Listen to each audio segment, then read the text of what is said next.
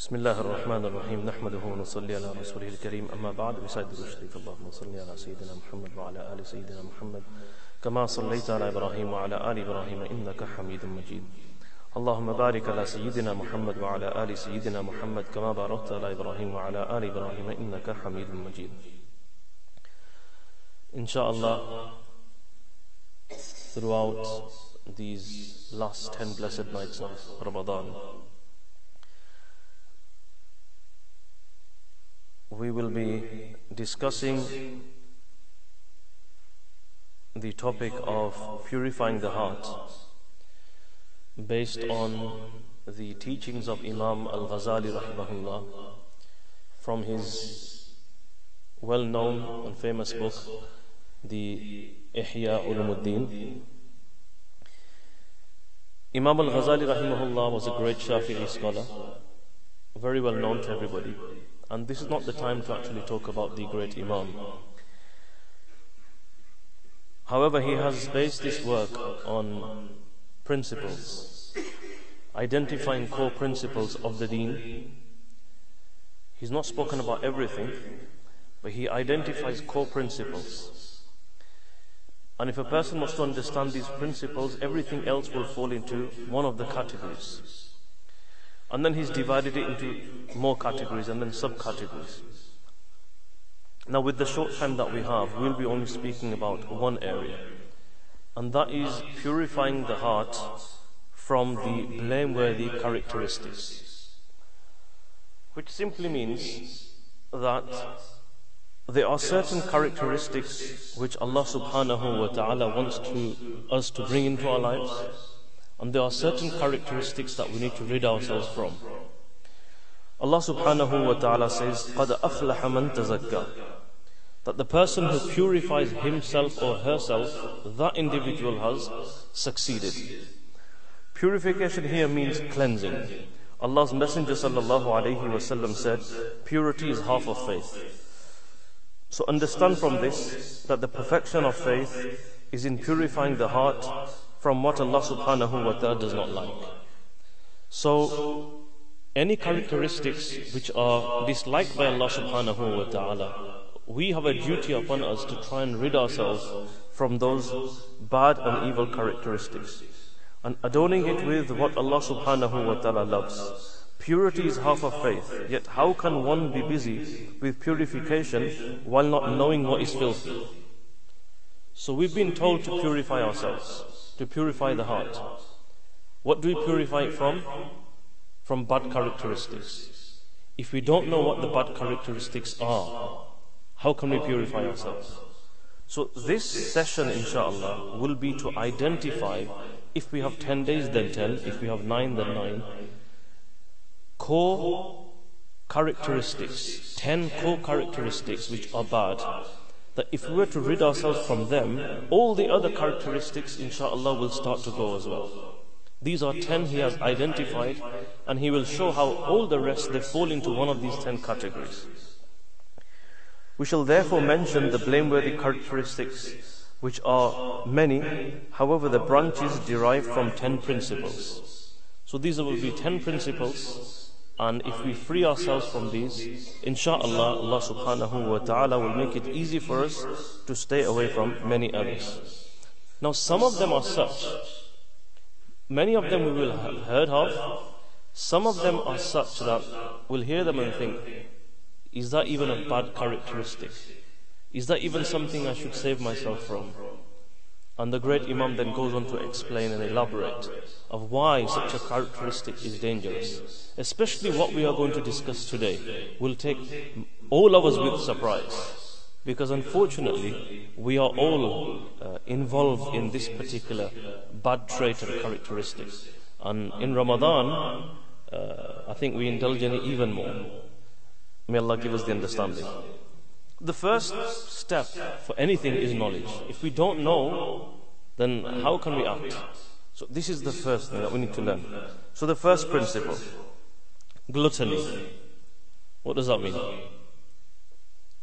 Overeating, overindulging in food, being greedy, being obsessed over types of food the quality of food, the color of food, just being really in being a foodie. Now, who's not a foodie? We all love our food, and it's very natural to like food, and it's something which Allah has created within each and every person. But like with everything, there's a limit, there's a boundary, which we understand. But this is an area where, unfortunately, we haven't ever thought that we should apply a limit or a boundary, whereas the Sharia has kept certain rules, regulations. So let us understand. So this is the first bad characteristic, and we will see how because of this, many other bad characteristics are present within us because of this. So gluttony, overeating, greediness is among the greatest sources of harm to the religion. It's one of the greatest causes of harm to the religion. For the stomach is the wellspring of desires. So, whatever you put, you know they say in English, you are what you eat. It's so true. Even according to the hadith of the Prophet ﷺ, even according to this saying of the great Imam, you are what you eat. So the desires wouldn't be present if there was nothing in the stomach. So whatever you put in the stomach, and even from a health perspective, from a health perspective, we learn from the hadith of Rasulullah sallallahu alaihi wasallam regarding safeguarding the stomach, because the Prophet sallallahu alaihi wasallam has advised us that all the illnesses come from there. What you put into there, it's then pumped around your body, and that is what causes the illnesses. So from it derives the desire of the genitals. Now we speak about something called shahwa, fulfilling our desires in the incorrect way. So it's telling us that this evil, whether it be zina to a high level or to its lowest form, where does this come from? Greed, overeating. This is what creates this evil trait as well. Then, if the desire for food and sex becomes overpowering, another desire comes forth, and that is the love of wealth. For one cannot attain the fulfillment of the first two desires except through it. Then, desire for fame derives from desire for wealth. For it is difficult to acquire wealth without it. Can you see? There's a change. So, a person overeats. Because of that, the desires, the sexual desires grow. Now, what happens? That creates now a greed for wealth. A person starts getting wealth, now a greed for fame, and to become well known. Can you see from one to another? Where did it start from? Eating, which something we don't look at as being bad. Upon attaining fortune and fame, or seeking them, all spiritual diseases such as pride, ostentation, meaning to show off, envy, meaning jealousy, hate, enmity, and others crowd together. Of course, when you've got wealth now, if anybody's got more wealth than you, you might become jealous of them, or you might hate them, or you might start creating enemies now. People start hating you.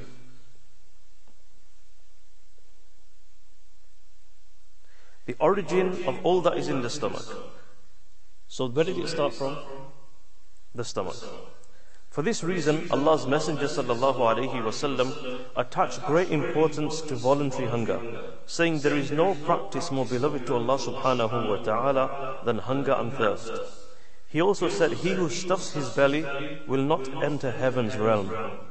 And the master of all actions is hunger. He sallallahu alayhi wasallam also said, Contemplation is half of worship, and small portions of food is worship itself. So here, remember, we are not being told to starve. We are not being told that you must give up food altogether. That's not what's being told. What's being told is to have some sort of control, to have some sort of limit, to not indulge. He sallallahu alayhi wasallam also said, The best of you to Allah is he who reflects and is hungry the longest. The most loathsome, meaning the most, the person that Allah hates the most of you to Allah subhanahu wa ta'ala is anyone who eats, drinks and sleeps excessively. So when a person indulges in these habits excessively, then he falls from the esteem of Allah subhanahu wa ta'ala. Now, the prime thing about coming to such gatherings is Normally, what happens is when such topics are discussed, we start thinking about other people. Oh, I know that person. I know this person. This applies. Yeah, yeah. I should. I hope that person's listening. I hope she listens to this. But the reason why we don't benefit, I don't benefit, is because we never apply it to us. So the idea of these gatherings is it's about self-rectification, and that is what Ramadan is about. How I can improve myself. So the idea is when we sit in these gatherings, we should think that I'm coming here for me to become a better person, to hear what's wrong with me and how I can remove it from my life. For a moment, let's stop thinking about others. Let's not try and apply it to anybody else. I should think about me, you think about you, and inshallah in that way we'll benefit. He sallallahu alayhi wasallam also said, the son of Adam does not fill a vessel worse than his belly. A few bites to strengthen his back are enough. If there is no getting away from it, then a third of his stomach is for food, a third for his drink, and a third for air or breathing. This is such a beautiful uh, remedy given by Rasulullah sallallahu alaihi wasallam. That of course we're nowhere near the level of the Sahaba radiallahu anhum, who would go uh, hungry for days and days. Or some of the pious predecessors who, despite having food, they chose to remain hungry, to fight their ego. We're nowhere near that. So the Prophet ﷺ has given us a very, very beautiful uh, way where we can implement this. Where if you can't stay hungry, that's fine. The Prophet ﷺ gave us a limit. And he ﷺ said, a third of your stomach for food, one third for water, one third for air. What do we do? We fill everything with the food. Especially when we have at suhoor, because we've eaten. You're trying to drink water because you know you're going to get thirsty. You're trying to drink water but you can't. Because there's, there's so much food in there. And this is the normal practice. So there should be enough space where we split it into three that a person eats and then you have a good amount of water as well and then you can breathe as well. You're not struggling to breathe. So this is the prophetic teaching, sallallahu alayhi wasallam. The Prophet wasallam also said, Verily shaitan flows through the son of Adam like the flow of blood. So let him tighten his paths with hunger and thirst. So you want to stop shaitan flowing inside you? Then fight him through hunger and thirst. Again, we're not saying that a person should abandon food totally. The explanation will come later on.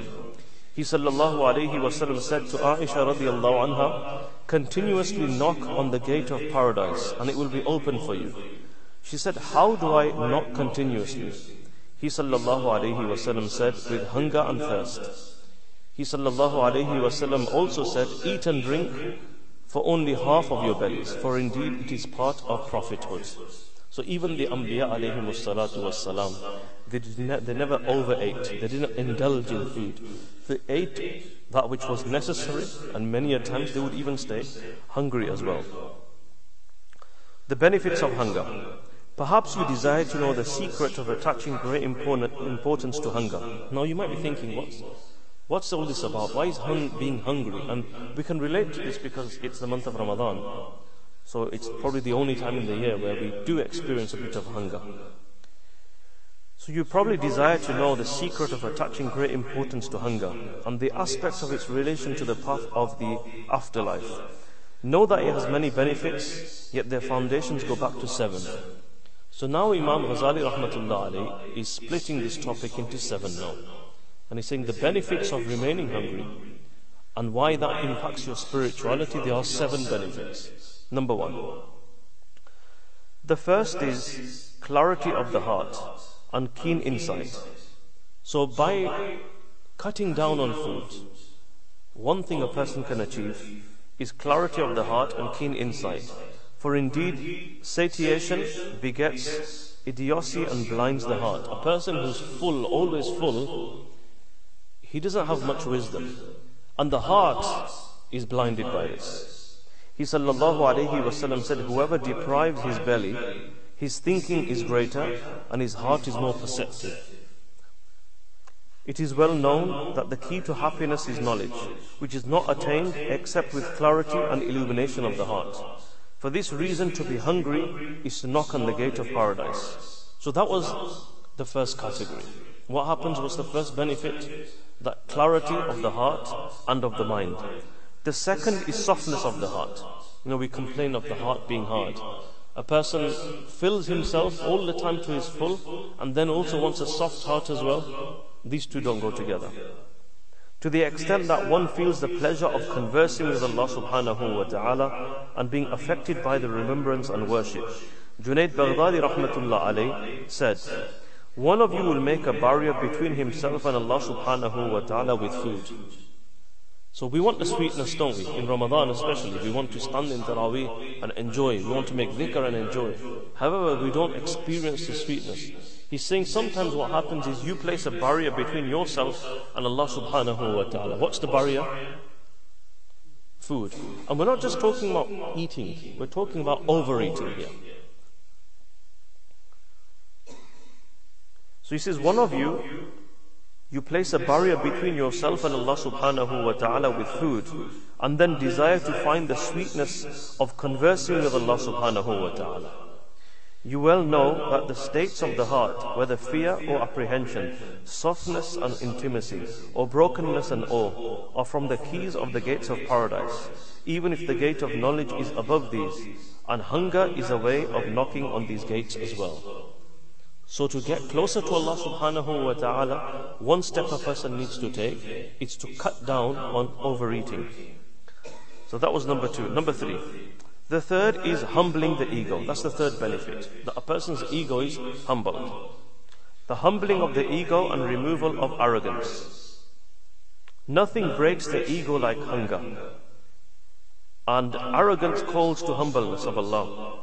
Uh, sorry, arrogance calls to heedlessness of Allah subhanahu wa ta'ala, which is a gate to hell and sorrow. To be hungry is to close the gate, and in closing the gate of sorrow is the opening of the gates of happiness. For this reason, when the world was presented to the Prophet sallallahu alaihi wasallam, you know the Prophet sallallahu alaihi wasallam was presented the world. He was told that the mountains would be turned into gold and silver, and they would follow him wherever, wherever he wanted. What did you reply to this? The Prophet ﷺ, did he accept this? No. He said, No, I don't want this. What did he say instead? He said, I would rather be hungry one day and I would eat the next day. So I'd rather have a life where one day I get a little bit of food. Why? So that I can thank Allah subhanahu wa ta'ala. And the next day I'd rather go without food so I can be patient and appreciate the favor of Allah subhanahu wa ta'ala I had the day before and I'm grateful. So that was number three. Number four. The fourth is that tribulation is from the gates of paradise. Because tribulation is to experience the taste of torment, through which dread of torment in the afterlife increases. So, we hear the hadith of the Prophet ﷺ, where the Prophet ﷺ has told us that Jannah has been surrounded by difficulties. And Jahannam has been surrounded by indulgence, adornment. And the, this is what Allah, this is the system of Allah. So Jannah has been surrounded by hardship, by difficulties. You want to get to Jannah? Okay, you have to go through these. Going to Jahannam is very easy because Jahannam is surrounded by adornment, amusement. You do whatever you want, whenever you want, however you want, that's your one way ticket to Jahannam. Easy. It's, it's not difficult at all. But to get to Jannah, a person has to strive.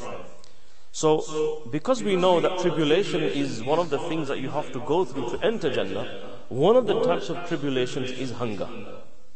So, when a person experiences a little bit of hunger, so you eat, but you don't eat to your full. You want to have that extra bite, but you don't that little pain that you'll experience, that little pang, it's not really a pain. Are you going to die from this? No, you've eaten, but you've eaten one morsel less. When your heart tells you you want to eat that one, one more morsel, you want to have some more, but you, you stop yourself just before you're full. That's a little bit, you're, you're tormenting yourself a little bit. And that will help you to remember the torment of the hereafter. So this is how all these things are linked. So this helps us to remember the torment of the afterlife. A human being cannot torment himself with anything in the way that he can with hunger. For indeed, he needs no affectation. Affectation means you, you, don't need to pretend. There's no pretense in here. You don't have to fake it. You don't have to sort of start beating yourself for the sake of it, to hurt yourself or to torment yourself. Or to, for example, rip your clothes off and say, I'm gonna, I'm gonna just wear one, one piece of cloth and freeze in the winter or something. That's going extreme. No one's telling us to do that. But with food, every, this is something every single one of us can do. Now, if a person's in the habit of eating, for example, I don't know, three chapatis, or three parathas, for example. Oh, sorry, I have to include everybody. Three plates of rice, for example. Uh, we've included everybody here. You know, just cutting down, instead of eating three chapatis, a person eats two and a half, for example, or two, for example. Everybody can do that. To eat two morsels less, we can all, it's something we can all do. You don't have to fake it. You don't have to go out of your way. There's no difficulty in this whatsoever. And Imam al Ghazali will come on to this shortly when he'll explain to us how to come onto this path.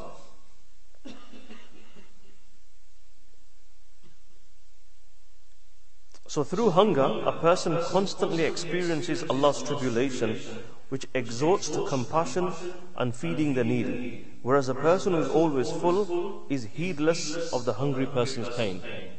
So, also, what happens now, today we're living in a time, it's 2018, However, what's going on in the world, the rest of the world? Yeah, we're all on social media. When you come across, it's like what happens now. You just flick across it. It's so normal, and we tend to ignore it because it's just, it's just, it's just there all the time. It's in your face. Yemen, Syria, Iraq, Burma. It's just, it's all there. It's always there, and because we're so far from it, it doesn't even cross our minds. And even in terms of, we might donate, and that's good, we should. But even that, it's very far. I mean, just transferring an amount, there's no feeling there, is there? It's, it's just that we think we've done our part because I, I, I donated 50 pound or I gave 100 pound or I've set up a standing order. And that's our charity today. Whereas charity was much more than this. Where, where's the sympathy? Remember, we, we, we said Ramadan is a month of sympathizing with the poor. And until me and you do not experience a little bit of this, we will never be able to understand. Giving away some money, it doesn't make a difference to us. What difference does it make to us? It doesn't make any difference at all. So through this, what will happen is a person, not just in Ramadan, but even out of Ramadan, if I was to eat a few morsels less, if I was to cut down on one or two items or one or two things of food, generally, what would happen is on a daily basis, I will feel a, a short pang. I'll, I'll feel a little torment. Not that I'm going to die or suffocate or something, just slight. And that will be a constant reminder of those people who don't have food. And naturally, what happens is that causes a person to soften themselves, to become a more humble. But there are so many benefits. We've already discussed so many. How many benefits did he say we're going to speak about? Seven. Which one are we on now? Hmm? Number four. Good. MashaAllah. One brother's taking notes, so he knows. The rest of us, uh, let, us let's, um, let's follow. So number, we're on number five now. The fifth. The fifth one, which is one of the greatest benefits, is breaking the other desires. Remember, we spoke in the beginning that gluttony and overeating and indulging in food and being greedy about it what happens? That a person is greedy, a person eats. The more you eat, what happens? That now grows the sexual desire. So a person's filled his belly, all the time a person's full, full, full. What will happen? That will increase a person's passion and desires. Then what will happen is that will then create a desire for wealth. Then that will create a desire for fame. And then a person will start having in his heart enmity and jealousy and that will lead now to many, many other uh, bad characteristics. So over here we're saying the fifth benefit of uh, staying away from gluttony and experiencing the hunger generally in one's life is it will break the other, other desires. And conquering the ego. Dhunnun Rahmatullah said, I have never been satiated. He's saying, whenever I've been full, whenever I've overeaten, what does he say? I have never been satiated without either disobeying or considering disobedience. He says, Whenever I ate to my full, I committed a sin. And if I didn't commit a sin, I considered committing a sin. Who's saying this? Dhunnun Misri Rahmatullah alayhi, who is one of the great friends of Allah subhanahu wa ta'ala. So he says, whenever I filled myself, what happened? I either committed a sin or I commit, contemplated committing a sin. As for the genitals desires, their danger is well known. We all know about zina at the highest level and anything that leads to it. We all know the dangers of that, and that's not what we're discussing now. But what is important is this leads to that and many other evils as well. So if a person wants to control this, if you remember in the beginning we said Imam al-Ghazali rahmatullah is going to inform us of 10 principles that if we adopt these, the rest of the bad characteristics will automatically be taken care of. Hunger is enough to quell their evil. Whoever is full and satiated does not control his genitals. If conscience prevents him, he still does not control his eyes. So a person who's always full, what will happen? It will create a passion inside a person to commit zina. Now, it's not, committing zina is not as if a person just goes out and, I'm going to go and commit zina today. It doesn't work like that, as we all know. There are some sins which are easier to commit than others. So if a person, we've got conscious, conscience and we've got obviously some sort of self-respect and got, we've got the fear of society and people and all of these things put together. So what's being mentioned here is if a person does not actually go and commit zina, what will he do? The least form is uh, this person will commit zina with the eyes and a person will not be able to control their gaze. For like the genitals, their eyes fornicate as well. We know the hadith of the Prophet ﷺ, where the Prophet ﷺ said, The eyes fornicate, the ears fornicate, the tongue fornicate, the hands fornicate, and the feet fornicate as well. So Sahaba said, How? He said, The eyes fornicate by looking at that which is haram, the ears by listening, and the tongue in speaking, the hands in touching, the feet in walking towards. And then he said the genitals testify and complete the act of zina. But these are also parts of zina as well. So if, if conscience prevents a person, he still does not control his eyes. For like the genitals, the eyes also fornicate. All acts of disobedience committed by the seven limb, limbs are because of the strength attained through satiation. So now he said it that through the seven main limbs that we have, all of the acts of disobedience, what's it based on? Having a full stomach. Indulging in food so much so that a person, this is a person's concern all the time, this leads to the disobedience. Now, for many of us, we probably never ever thought of this. This probably never crossed our mind. Whereas we all want to stay away from the disobedience of Allah subhanahu wa ta'ala. So rightly said by Imam Ghazali rahmatullah alayhi, قَدْ أَفْلَحَ مَنْ تَزَكَّى That the person who purifies himself or herself has succeeded. But he said, without knowing that which is filthy, how can a person stay away from it? So first is knowledge, to know. And then we can implement it. A wise man once said, No desire whatsoever will interfere with anyone desirous of Allah's pleasure who en- endures eating nothing but plain bread for one year. Now, again, some of the things which will be mentioned here are not applicable to today. We're not going to go and say, right, I'm just going to eat plain bread, you know, for the rest of my life. No, but it's just telling us the benefits. There are people in the past who did these things, and they attained what they attained. When he eats for only half his belly, Allah subhanahu wa ta'ala will lift the burden of lusting for women from him. So a person doesn't eat full, only to half. What will happen automatically? A person will be saved from things like having to control the eyesight. Allah will make it that much easier for this individual. Mother of the believers, Ummul Mu'mineen Sayyida Aisha radiallahu anha said, the first innovation to occur after Allah's Messenger sallallahu alayhi wasallam left the world was satiation. So it's the first bid'ah. We talk about bid'ah. Okay? Uh, innovation. The Prophet alayhi wasallam's beloved wife said, after the Prophet sallallahu passed away, the first bid'ah to come in this ummah is what? is to fill, to, to fill one's stomach with food, to overeat. Because she says that I never saw the Prophet ﷺ overeating. There was never two meals in his life. Uh, And he says, she says that this is verily if a person's, if a person, if, if people's bellies are full, their egos defy them and they turn to the world. So that was number five. Number six. The sixth is lightness of the body for prayer, vigils, and worship.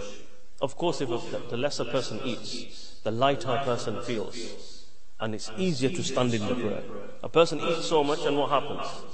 We, we eat in iftar so much that we can't eat anymore, and then we struggle to stand in Taraweeh, let alone the, the Qiyamul Layl and the Tahajjud and any other Salah that comes afterwards. So what happens is overeating. There's two things. One is a person becomes so heavy that a person can't now lift his or her body for worship. Number one. And number two, by eating, what happens? What do you feel? Lazy, and that leads to being sleepy. A person sleepy. You have so much rice, so much rice, okay, that then you start feeling sleepy. A person can't worship Allah subhanahu wa ta'ala. Uh, so the sixth is lightness of the body for prayer, vigil, and worship, and the removal of sleep that prevents worship. Indeed, the capital of happiness is one's lifespan. Sleep detracts from one's lifespan, thus preventing worship, and its foundation is excessive eating. Abu Sulaiman al-Darani rahmatullah said, Six traits enter the character of whoever is sated. A person who's always full and indulges in overeating, there are six bad things that happen to you. Number one, losing the sweetness of worship. We already spoke about that. So losing the sweetness of worship. Number two, difficulty in memorizing wisdom. A person's memory is not as sharp. You know some of these uh, Greek philosophers, you know they would stay hungry for 40 days and not eat anything when they found something difficult to experience. You know, this whole topic about uh, should you fast in Ramadan and exams? You know, people are going through their GCSEs and their exams, and you know, people are being advised to not fast. Yet, when you look at these non-Muslims who are great thinkers and philosophers, whenever they had any difficulties in memorizing something, they would actually go on a hunger course. This is fasting where you're eating to your full in suhoor and iftar you've eaten, they would actually remain hungry, full hungry for 40 days. Why? Because they knew that it opens the gates of wisdom in the mind. And yet here we're being advised otherwise. And the, the exams are normally in the morning anyway, so at that time we wouldn't really feel hungry. So it's, it's, um, it's quite pointless. So six characteristics enter the heart. Number one, losing the sweetness of worship. Number two, difficulty in memorizing wisdom. Number three, no compassion for the creation. Because if he's always full, he thinks that all of the creation is full as well. And this is what, exactly what's happening to us now. Although we're seeing so much of it in our newsfeed all the time, it, it has no impact on us whatsoever. Because we can't relate to it. When you and I experience that little bit of hunger, then we'll know, oh, I've experienced it today, and this is how it feels. What about those people who go through this day in, day out? This is their life. That they wake up hungry, they spend the day hungry, and they go to sleep hungry as well. Heaviness of worship, increase of desires, and hanging around garbage while the rest of the believers hang around the masjids. Hanging around garbage, obviously, a person who eats to his full Either he's going to go to sleep, or now he wants to entertain himself because you want to relax now. So if you're not going to go to sleep, you can't go and pray because you're feeling too lazy to do that. So you have to pass your time. So then a person will want to kill time, hanging around garbage. Garbage could be referring to just browsing the internet, or garbage could be referring to just shopping, or garbage could be referring to, you know, just talking rubbish and just passing time because now you've eaten your meal. What do you do now? Just go and chill, have some, have a shisha or something, just. This is this is what happens. One thing leads to another. It looks very harmless in itself, and we all do it. We're not we're not talking to strangers here. We're, this is something we're all involved in. And we're not expected to sort of quit this kind of thing overnight. And we're not saying give up everything. Because the timing that we're living in is very different to when Imam Ghazali rahmatullahi was living. However, there is something we can take from here. There are some changes that we can make according to our lifestyle and according to the surroundings that we're living in, and we will definitely see some sort of benefit in this, insha'Allah. The seventh is lightness of financial burden.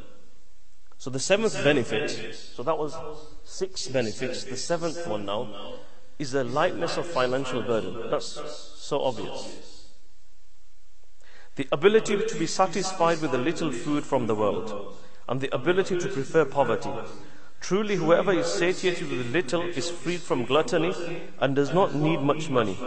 Most worldly aspirations are thereby rendered obsolete.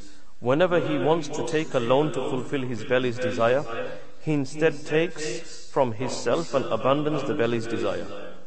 Whenever it was said to Ibrahim ibn Adham rahmatullah alayh that something was too expensive, you know what he would reply by saying? Cheapen it with abandonment. It's too expensive? I'll give you a really good idea. Do you want it really cheap? Cheaper than cheap? Okay, give you a better bargain than home bargains? Okay, really cheap? Just abandon it. Abandon it, and that's it. It'll become really cheap. You don't have to pay for it at all. And really, this is something we do spend on.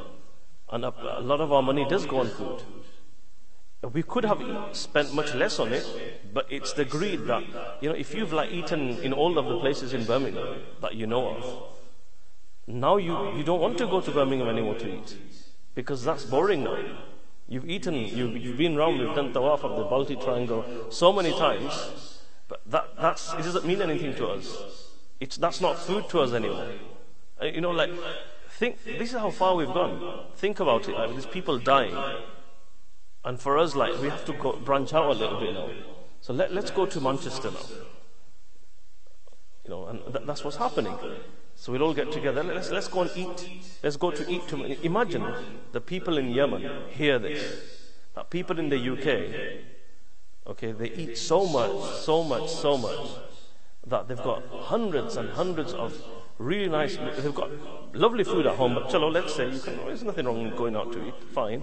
But they, they've eaten in all the places in Birmingham that they're traveling two hours just to eat a meal. There was actually a person who actually flew to Karachi just to eat a meal in a place that he liked. He ate in the restaurant and he came back. And uh, we can go on, there's many, many stories, but remember, what did we say? We started off by saying, this gathering is about me, it's about you. It's about self rectification. We're not going to think about anyone else except ourselves. Because this is what normally happens. A topic is, starts, we start discussing, and our mind starts wondering of, oh, this applies to this person, this applies to that person. I hope she's listening, I hope he's listening. I'm going to go and pass this message. No. This is for me. And that's where I will benefit. So, these were the seven benefits. Now, Imam Ghazali rahmatullah now comes on to how to reduce eating. How can we now implement this, especially in today's time? Perhaps you say, satiation and eating a lot has become a normal habit to me. It has, hasn't it? So how do I leave it? Know that doing so is easy for whoever wants to do it gradually. You can't do it overnight. But if you're serious about this and you want to do it gradually, it's very easily possible. This means simply decreasing a little bit from the food one eats daily, until in a month's time, the amount of a bun or a roll has been decreased without being noticed. So if a person was to decrease slowly, slowly, just a little bit, a little bit, a little bit, you use maybe one item or half an item, or half a chapati, or half a naan, you, or even a quarter. He's saying, he's saying even one bite of it. By the end of a month or by the end of two months, you've cut down on a whole chapati or a whole bun or a whole roll. And you didn't even notice because you did it gradually. And improvement comes gradual, doesn't it? Sometimes we get all in Josh and we want to do it all overnight. And what happens? We don't really get anywhere. So doing it gradually. Now he goes into giving some more detail. And minimizing food has now become normal. Furthermore, if you desire to minimize, then you should pay attention to time, amount, and type. Now, Imam Ghazali goes into detail because when we eat, it's not about how much we're eating. So one is we're indulging in food, we're eating a lot. Okay? So one's eating a lot. Number two, what type of food are we eating? Type or types with many, many S's at the end. Okay? And then is the time that's consumed. The time that goes behind eating, if we were to calculate how much time we spend, weekdays, weekend, just on food, uh, we'll, we'll, you'll be amazed. So now he goes on to give an example. As for amount, so we're going to speak about amount, time, and type. As for amount, it has three degrees. The highest of them, which is the degree of the truthful ones. You know, there's a very high level after, after the prophets. The next level is of the Siddiqeen, the truthful ones. Abu Bakr as-Siddiq radiallahu anhu. The Siddiqeen, a very high station. They used to limit themselves in cons- cons- consumption to bare sustenance. So just, they used to eat just to survive. Now, th- this is not what we are telling everyone to do. So don't take the wrong message from here. Otherwise, no one will come from tomorrow. No. So this is a Siddiqeen. So they would only eat how much they can survive with, after which any further decrease entails taking a risk to one's mind and health. So you can't go beyond that. That was the choice of Sahal Tastari rahmatullah alayhi who was of the opinion that to pray sitting down due to weakness from hunger was better than to pray standing through to strength from eating. Regarding the same individual, this is the amount, even about time. You know, he used to be so engaged, as the Shaykh Rahmatullah mentions in the books of Fada'il, he used to be so engaged in his ibadah and his worship that he used to just not eat and he used to go without eating because he would, he would, that, he would save time. So, and then what he did was, you know, he used to eat barley. So there was a way of eating barley where you eat it in a bread form, or then you eat it raw, where you just take the barley and you, you, you put it into your mouth and you drink water, and you just swallow it like that. So he said, What I did was I compared the time it took to eat a normal bread and the time it took me to just eat the barley and drink the water. And he says the comparison was I could read Subhanallah 70 times more if I was to just take the barley and drink it with water. So because I gave up eating bread.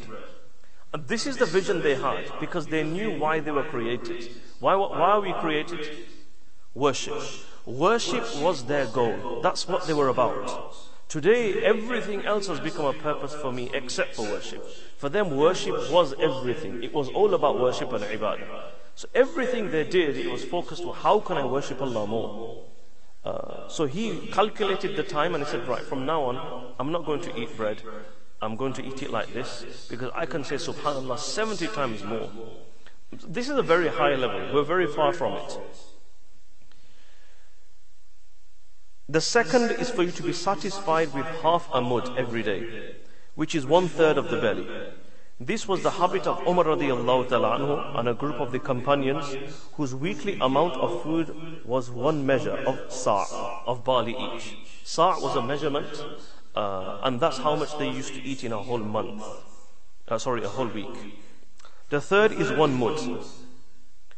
Above anything than that is the same as normal people, and a deviation from the way of the seekers of Allah subhanahu wa ta'ala.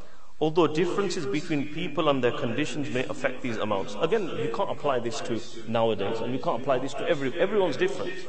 Someone might be eating, for example, someone might be eating 10 chapatis, and a person might be eating 3 chapatis. The person eating 3 is going to look at the guy eating 10 and thinking, You're so greedy, you eat 10. Little do you know that he used to eat 20, he used to eat 20, and now he's come down and he's cut down and he's on 10 and you used to eat one and you've gone up to three. Do you understand? So everyone's different. We can't, when it comes to food, you can't look at everyone and say, oh, he eats too much. No, everyone's different. Everyone's needs are different. Each individual knows themselves and how much an individual needs to cut down on and make this subtle changes in their lives. The principle is for a person to extend his hand only when he is truly hungry and therefore to desist when he truly desires more. The sign of true hunger is that you desire any bread whatsoever without condiments. So, what's being mentioned here is the sign of true hunger is you don't mind eating plain bread. You know, sometimes you're starving, you've not had anything and there's nothing. You just run into the kitchen, you pick up anything and you start eating. And you don't mind. Normally you would never have that. But you've picked it up and you're just eating it because you just want something to go into your system. Saying this is what you call being hungry. And what he's saying is the best way is eat when you're hungry. Eat when you're hungry. We eat because it's time to eat. We eat because it's breakfast and the whole world is eating breakfast, we think. So I have to eat it, even if I'm not hungry. Afternoon meal, uh, you have to eat it. Evening meal, and then midnight feast as well. It's just the time, it's time. I feel like it's the time to eat, when even a person is not hungry. So if a person ate when they were hungry, fine. That would be very beneficial. Eat when you're hungry. And then when do you stop eating? When there's a little bit of hunger, hunger left. You've still got a little bit of hunger, you've eaten, you can survive. There's a little bit of hunger left, you stop eating. This is the best way. So, as for time, it also compromises of three degrees. The highest is to go for three days or some more without food. Sayyidina Abu Bakr Siddiq this was his habit. Three days he would go without food. Some of them used to go for six days without food. Ibrahim ibn Adham and Sufyan al-Thawri would go for seven days without eating anything. And some people even went for 40 days without eating any food. Again, this is not something that we're advocating here, that we should stay away from food. This is just telling us some of the practices of the people of the past. The wonders of the spiritual realm will undoubtedly manifest to whoever goes for 40 days without food. However, this is not possible except gradually. And in this day and age, this is not something that is advised and that is not what we're being told to do. So that's the highest level. As for the middle degree, it is to go for two days without food. The lowest is for a person to eat once daily. So the lowest level is to eat once a day. And many people are doing this. Many people do it for health reasons as well. And this is something that's being practiced to eat one meal a day. Uh, for some of us, this might come as a fright and a shock. How am I going to do this? It doesn't happen overnight. A person will work towards it gradually. There are many, many people doing it. Now, you know, people do it. Muslims and non-Muslims eat once, one meal a day. We eat like five meals a day sometimes. Sometimes it's even six if you've got a dawah. Anyway, so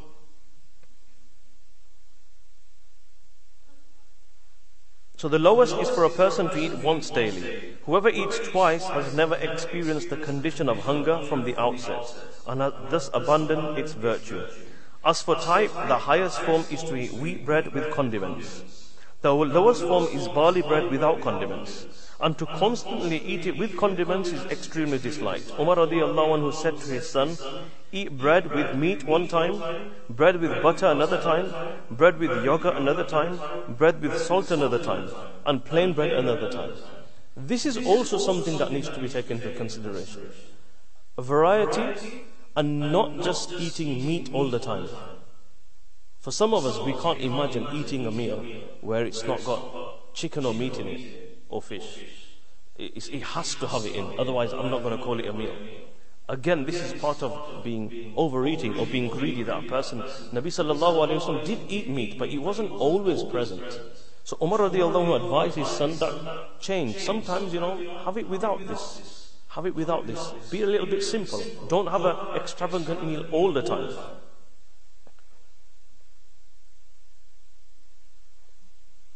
This is a lesson on the best way of eating according to the people of worship.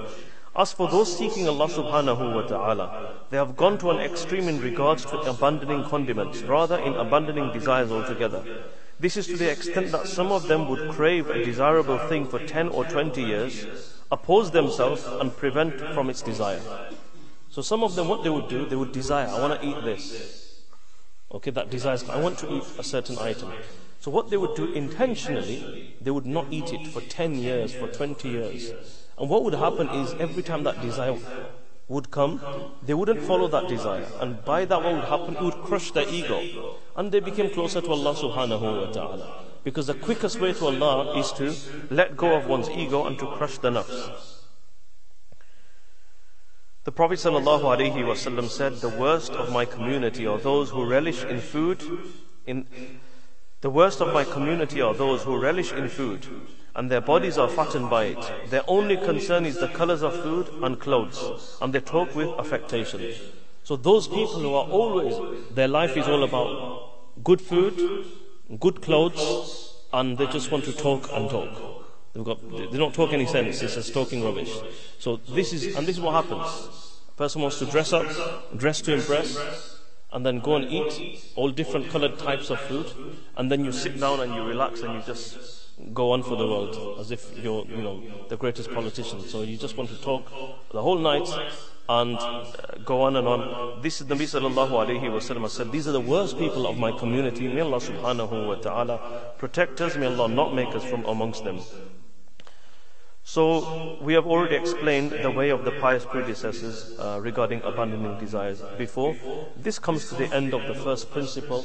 So, summarizing the first principle, uh, Imam al Ghazali rahmatullahi has mentioned is the principle of uh, overeating, gluttony, greed, and this leads to all of the other bad characteristics.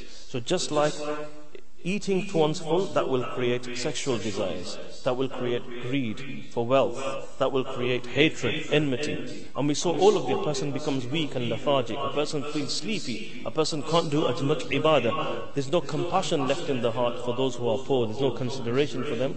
How do we treat this? We treat this by gradually. We're not saying this is going to happen overnight, number one. Number two, we're not saying that we should start starving and stay hungry, no. Slowly, slowly, a person should make an effort to try and cut down and not overeat. May Allah subhanahu wa ta'ala give us all the tawfiq. Wa akhiru da'wana and alhamdulillahi rabbil alamin.